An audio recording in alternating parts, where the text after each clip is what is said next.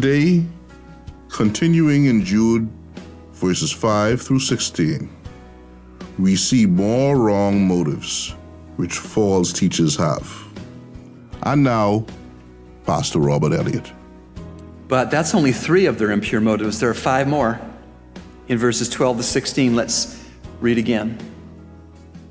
These are the men who are hidden reefs in your love feasts when they feast with you without fear, caring for themselves, clouds without water, carried along by winds, autumn trees without fruit, doubly dead, uprooted, wild waves of the sea, casting up their own shame like foam, wandering stars for whom the black darkness has been reserved forever.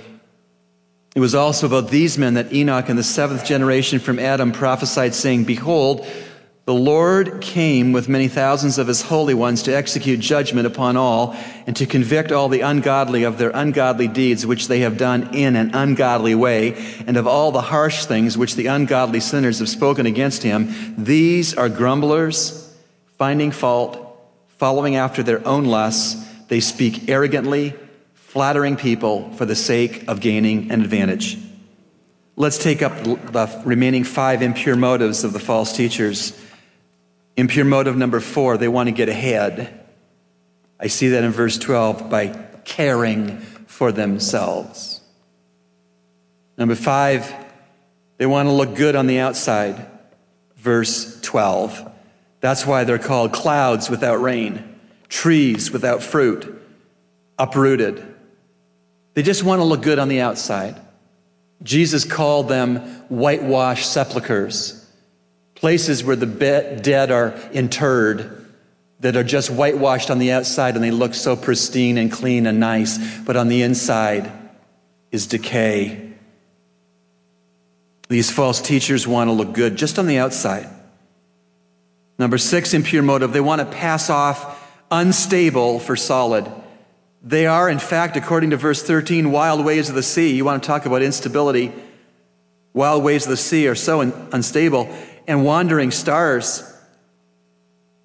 These men, these false teachers, are compared to these things, wild waves of the sea and wandering stars that are totally things in nature that are unstable. And in fact, in their intellect and in their spiritual life and in their integrity, they are unstable, but they want to pass off and masquerade as being solid. The seventh impure motive of a false teacher is they want to bash God. Verse 15, they're speakers of harsh things. They are the ungodly who do ungodly deeds in an ungodly way. And they speak harsh words, but specifically harsh words against God, the nerve of them. They bash God. And so today we have open theists who want us to believe that God doesn't really know the future. Or we've got Rob Bell saying that God really didn't mean that people outside of his son go to a real hell. Or you've got a Joel Osteen who will refuses to preach or say the word sin because it's negative. All of these errors, false teachers of today are bashing God's character, bashing God's plan of redemption, bashing God's word. They are bashing God. The eighth impure motive of a false teacher is they want to exalt themselves. They want to exalt themselves. Verse 16 says they're grumblers. When you want to put yourself forward and make yourself better than anyone else, then you grumble when it doesn't happen. They are fault finders. When you want to advance yourself, when you want to put yourself ahead of anybody else, then you are quick to find fault in anybody else. You chop them down to size so you can feel taller. They want to exalt themselves. Verse 16 says they grumble, they find fault, they boast about themselves. And when they want to exalt themselves, they flatter others to get advantage. They tell others what they think they want to hear so that they will get favors from the people they flattered so they can be exalted more in the community of the church or the community at large.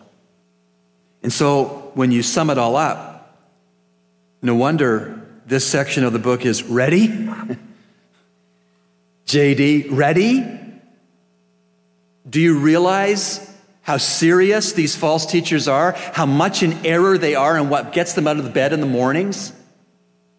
Their terrible motives to review, they want their own way to God. They want bucks for ministry service. They want power in the local church. They want to get themselves ahead. They want to look good on the outside. Thank you very much. The inside doesn't matter at all. They want to pass off uh, their own instability as being solid. They want to bash God of all people, and they want to exalt themselves.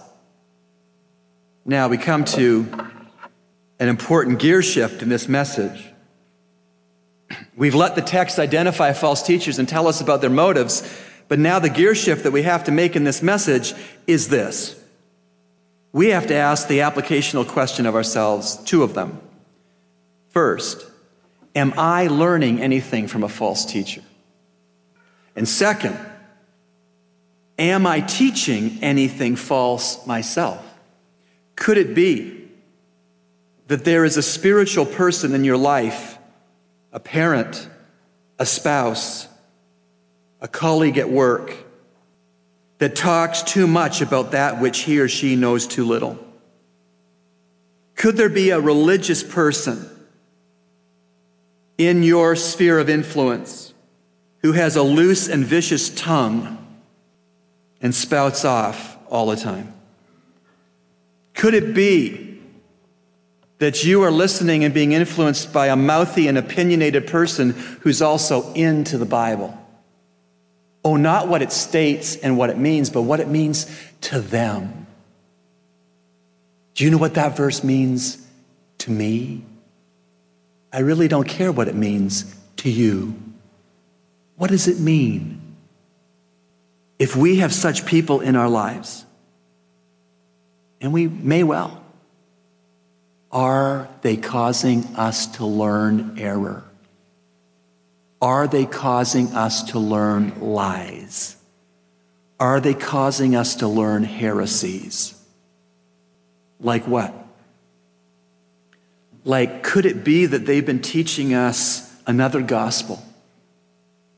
There is an elected official in this country who wants us to believe the gospel is social justice and the redistribution of wealth. Could we have been caused to learn another gospel? Um, could we have caused to have learned that when you do Christian ministry, you really ought to be paid quite well for it? Could we have caused to be learning that we should really be striving to acquire more power because if we just had more power, we'd have more influence for Christ? Really? Jesus was homeless. Jesus washed his disciples' feet. Jesus was not into power. He had all the power in the universe, and he set aside the use of it when he came and became incarnate. He humbled himself even to the point of death, death on a cross. Could we be learning from false teachers self promotion? You know, you got to market yourself. Norman Vincent Peale, positive thinking, you know, market yourself. Self promotion. Or could we be learning from people in our lives that it's really okay to be two faced? It's really okay on Sundays to present yourself in a certain way, but then to be totally different at home and at work the rest of the days of the week? Or could it be that we've been learning from false teachers that really deception isn't all that bad? I mean, if it makes the sale. I mean, couldn't you just be mildly deceptive to get a person to trust Christ so you get a notch on your belt? Or maybe we're learning from people in our lives, listening to them, that really we should just vent our anger on God. I mean, it's all God's fault that that person died. It's all God's fault that you lost your job. It's all God's fault you fill in the blank. Or could it be we're learning from a false teacher that we should just really exalt ourselves? If it feels good, do it. I mean, life is short. Eat, drink, and be merry, for tomorrow we die. My friends, all those concepts are lies. All those concepts are errors. All those concepts ought not to be learned. All of those concepts ought to be rejected outright. Thanks, Pastor Rob, for your message today. And now, today's ministry spotlight. Well, good morning, listeners. I have Nathan Sawyer, director of our media services at Calvary Bible Church, in the studio with me this morning. Uh, good morning, Nathan. Good morning. So pleased to have Nathan with us. Beth and I have been marveling at the uh, variety of media services that Calvary Bible Church is blessed to provide. And uh, Nathan has been at the center of those uh, for some years and does an excellent job along with all of his team of workers. I thought I'd like to throw a window open for our listeners, Nathan, on some of the variety of things that you and your team do by way of media services at Calvary Bible Church. Okay. Well, weekly we put out some publications, which include our Calvary Bible Church bulletin and prayer letters, as well as sermon notes and those kind of uh, paper publications. Um, we also do video publications on a weekly basis for our online viewers. Um, we would have videos of our Sunday services that would both be streamed live and uh, available at a later point in time for their review. There's also um, our video announcements, which we politely call CBC News, mm-hmm, right. which uh, gives the uh, viewer um, an idea of what's going on in the body this week and upcoming events. And um, that's available online as well as we show that in both our 8 and 11 a.m. services. Then we have this, our weekly radio uh, broadcast that is uh, broadcast on 50 and 40 ZNS uh, every week at 7:30 a.m. Then uh, we do audio services. Um, we provide uh, service audio for both our, our, Sunday morning services, concerts, funerals, and weddings. Um, we can provide video services for those as well. Um, and then we have a, a group of uh, faithful persons who do our projection um, work, and they would project our song lyrics and um, sermon notes and all those things that make a service flow very easily. And then we have um, social media persons who uh, would be on pages like our Facebook page. That's uh, Calvary Bible Church at CBC Body on Facebook and um, they would make uh, a lot of these other resources that are published to our webpage available to those who might only visit our Facebook uh, entity. That is a lot. I'm just tired and smiling listening to that list. We are so blessed. I know that there are larger, numerically larger ministries in the U.S. and Canada that don't have nearly this variety of media service support. So I thank the Lord for you and for your team and for all the hard work uh, you put in as unto the Lord every each and every week. Tell me a little bit about how you view media services. It's more than just the list that you ran down, isn't it? Well, yes, it is. And I'll start by saying that uh, that ministry, the media ministry, is a very vital ministry to the church. Mm-hmm. Um, but that's not my key ministry. Um, my key ministry is the discipleship of young men and, and women, but but mostly young men and uh, media is the tool in which I use to do that. We would normally catch the the persons who don't fit into Sunday school or are um, looking for something else to do during a service. Sometimes even the troublesome individuals in your church who walk around frequently or talk um, incessantly or always on their cell phone during a service, we tend to attract those persons with the technology that we use. That's a hook, and that gets their interest. And from there, we try to explain that one, you need to have a relationship in Jesus Christ. Yes. And after they've either come to place faith in Jesus Christ or profess that they are already in the Lord. Mm-hmm. Um, we we work further to disciple them that uh, they get in the Word, they plug in, they grow spiritually as they grow um, in the work of the media, and you know it grows beyond that. We we have. Uh, uh, persons in our media ministry who have left the church and are involved in discipleship programs in other churches. Um, we have uh, gentlemen in our own ministry uh, who are or were um, deacons um, or elders in training, small group leaders, discipleship group leaders, um, etc.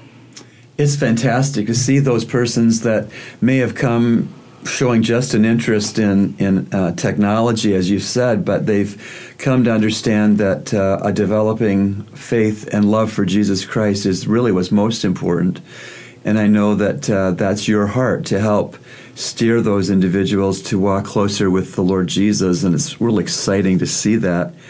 Do you have any other thoughts that uh, would be good to let our listeners know about? You've shared a lot of information already.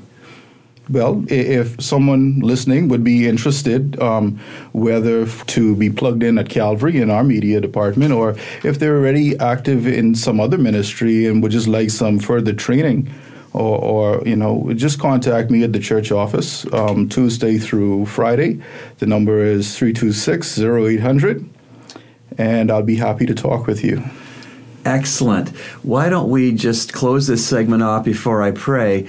Uh, what's that Facebook? Uh, it's Calvary Bible Church at CBC Body on Facebook. All lowercase CBC Body. That's correct. As in Body of Christ.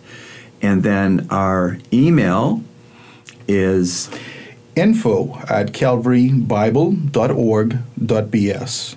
And our webpage is calvarybible.org.bs.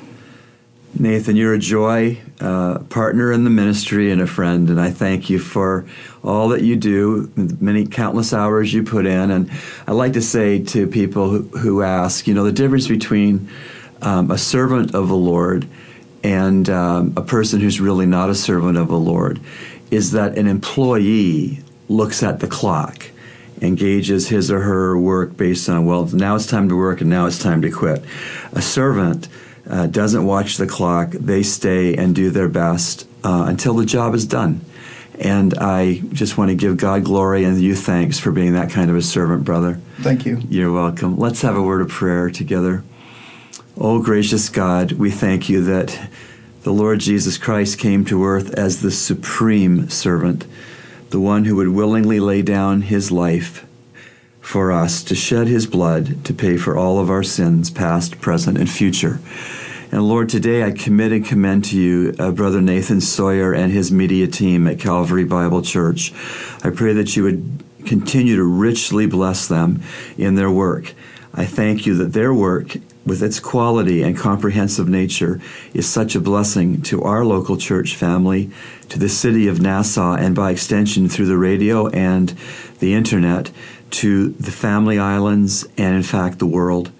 Lord, I pray you'd encourage these who work in the media services department of this local church. Bless them, guide them, help them, provide equipment that they need, technologies that they may need to secure. Give them all that they have need of, Lord, to the end that you be made much of and glorified in all things. And last, Lord, thank you for those that are presently being trained to be fully committed followers of Christ through our media services department.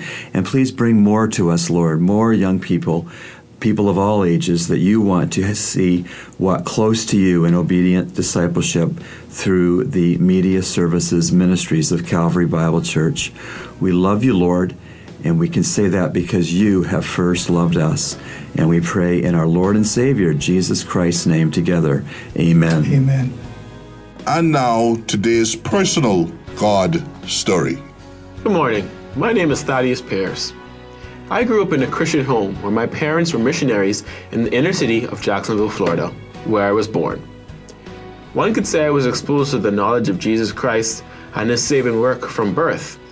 My parents always paid very close attention that I and my siblings knew for ourselves the love of God showed through his son Jesus, never forcing it on us, but being sure that we knew that is what they believed and hoped we would believe it too. When my parents moved back to the Bahamas, I was five years old, and it was in that year my mom asked my sister to read me this book called The Greatest Story Ever Told. The book simply and clearly explained how God made the world perfect and made Adam and Eve the first two perfect human beings. Then it explained how Adam and Eve were tempted by sin and fell, thus causing sin to enter the world and us. And it clearly explained that only through a perfect sacrifice can man be saved from the ultimate death of sin. It explained that the ultimate sacrifice was Jesus Christ, God's Son, who lived a sinless life and died for my sins and rose again to give us a new hope of a life in Him. After I heard that and understood it, I accepted Jesus Christ as my personal Savior. As I got older, I knew that I had been saved from sin and was a Christian, but at the time, I didn't realize that meant living differently. Now, I'm not going to sit here and tell you that I was delinquent or have some extreme stories about all the bad things I did. I was a good kid, for lack of a better word. I knew the Bible said that I must obey my parents and just do whatever the Bible said. At the time, that is what I thought it meant to be a Christian, and so that's what I tried to do. It was not until I was 12 when I attended the Christian Youth Sports Camp, Camp Bahamas, that even though I was a Christian, I wasn't really living for Christ. I viewed it as something you, one, do to stay out of hell, or two, to be a good person. During that time at camp, I realized that Christianity was truly about giving my life to God and not just doing what He says. It was about having a relationship and giving your life to be used by God and to do His work. It was there when I rededicated my life to God. My whole view on life changed after that. God began to give me an overwhelming passion to do any kind of ministry I can for His glory. And He gave me a passion for studying His Word so I can know Him more and in turn tell others more about Him. My life had meaning and purpose for the first time. It was not just about going through life making the right decisions, but it was about living a life through God and fulfilling the mission He has for all of His children. So, to anyone who is struggling with a reason for life, or someone who is just anxious about the future, whether it may be what college you want to go to, or if you can make the bills at the end of the month, I encourage you wholeheartedly to put that trust in Jesus Christ, and you will experience the peace and love that only He can give. A love and peace that gives you true purpose and passion. And that's my story. It's time for answers to your questions. We urge you to take a moment and get a pen and paper and take down the references used so that you can do your own study later on. We here at Echoes of Calvary are always excited to receive your letters of support and your questions, which we seek to answer right away and also here on the show. You can send us your letters at eocradio at gmail.com. That's eocradio at gmail.com. Today, Pastor Elliott draws from Carl Laney's excellent book, Answers to Tough Questions. This book was published back in 1997. And once again, here is Pastor Robert Elliott. I have a question based on Mark chapter 16, verses 17 and 18. I would like to read those for you. Mark 16, 17, and 18. Jesus' words. And these signs will accompany those who have believed. In my name they will cast out demons. They will speak with new tongues. They will pick up serpents, and if they drink any deadly poison, it shall not hurt them. They will lay hands on the sick, and they will recover. And here's the question Should Christians be miracle workers? Christ promised that certain signs or miracles would characterize the apostolic age. Paul referred to these miracles as signs of a true apostle in 2 Corinthians 12, verse 12. Miracles did follow the proclamation of the gospel from Jerusalem to Samaria and throughout the Roman world. God used these miracles to introduce the church age and to authenticate the message and the messengers of that new era. Is Jesus commanding that we do these things? Some say yes. Some say, I handle serpents because it's in the Bible, like a commandment, explains a church leader from an Appalachian mining town. And I drink poison like strychnine because the Bible says it won't hurt me. Now, either every word in the Bible is right or it is wrong. So says this uh, preacher in the Appalachian Mountains that believes that uh, handling of snakes and the drinking of poison is for today, and he can therefore do it and be spared. Going back to Dr. Laney's answer, this is not a matter of whether the Bible is right or wrong. It's an issue of whether this text applies to us. I suggest that the promise of immunity to snake bites and poison was given in the context of persecution during the apostolic age. Jesus is referring to situations where persecutors would force believers to do certain life threatening things. John Grassmick of Dallas Seminary points out that in the Greek, the first two clauses in verse 18 may be understood as conditional clauses, with the third clause as the conclusion. Accordingly, Jesus is saying if they are compelled to pick up snakes and if they are compelled to drink deadly poison, it shall not harm them. A thorough study of apostolic miracles indicates that they fulfilled their function in the apostolic era and ceased around AD 70. This is evidenced by the decline in miracles following Pentecost, with none being recorded in the last decade of the apostolic age. The early church fathers, Chrysostom and Augustine, confirmed the fact that there was an absence of miracles after the apostolic age. While there may be miracles today, there is no biblical basis for us to expect them, and events people often claim to be miracles do not match the biblical pattern of apostolic miracles. Jesus told his generation there would be no more miracles presented them except one the sign of Jonah, the resurrection. See Matthew 12, verse 39. I suggest that we focus on the one great miracle, Christ's resurrection, rather than seeking miraculous ministries. You've been listening to Echoes of Calvary, a radio ministry of Calvary Bible Church, Nassau, Bahamas. Our morning worship services are at 8 a.m. and 11 a.m. in our sanctuary located on Collins Avenue. We encourage you to join us feel free to write us at eocradio at gmail.com. That's eocradio at gmail.com or P.O. Box N1684 Nassau, Bahamas. And remember, everyone needs a Savior.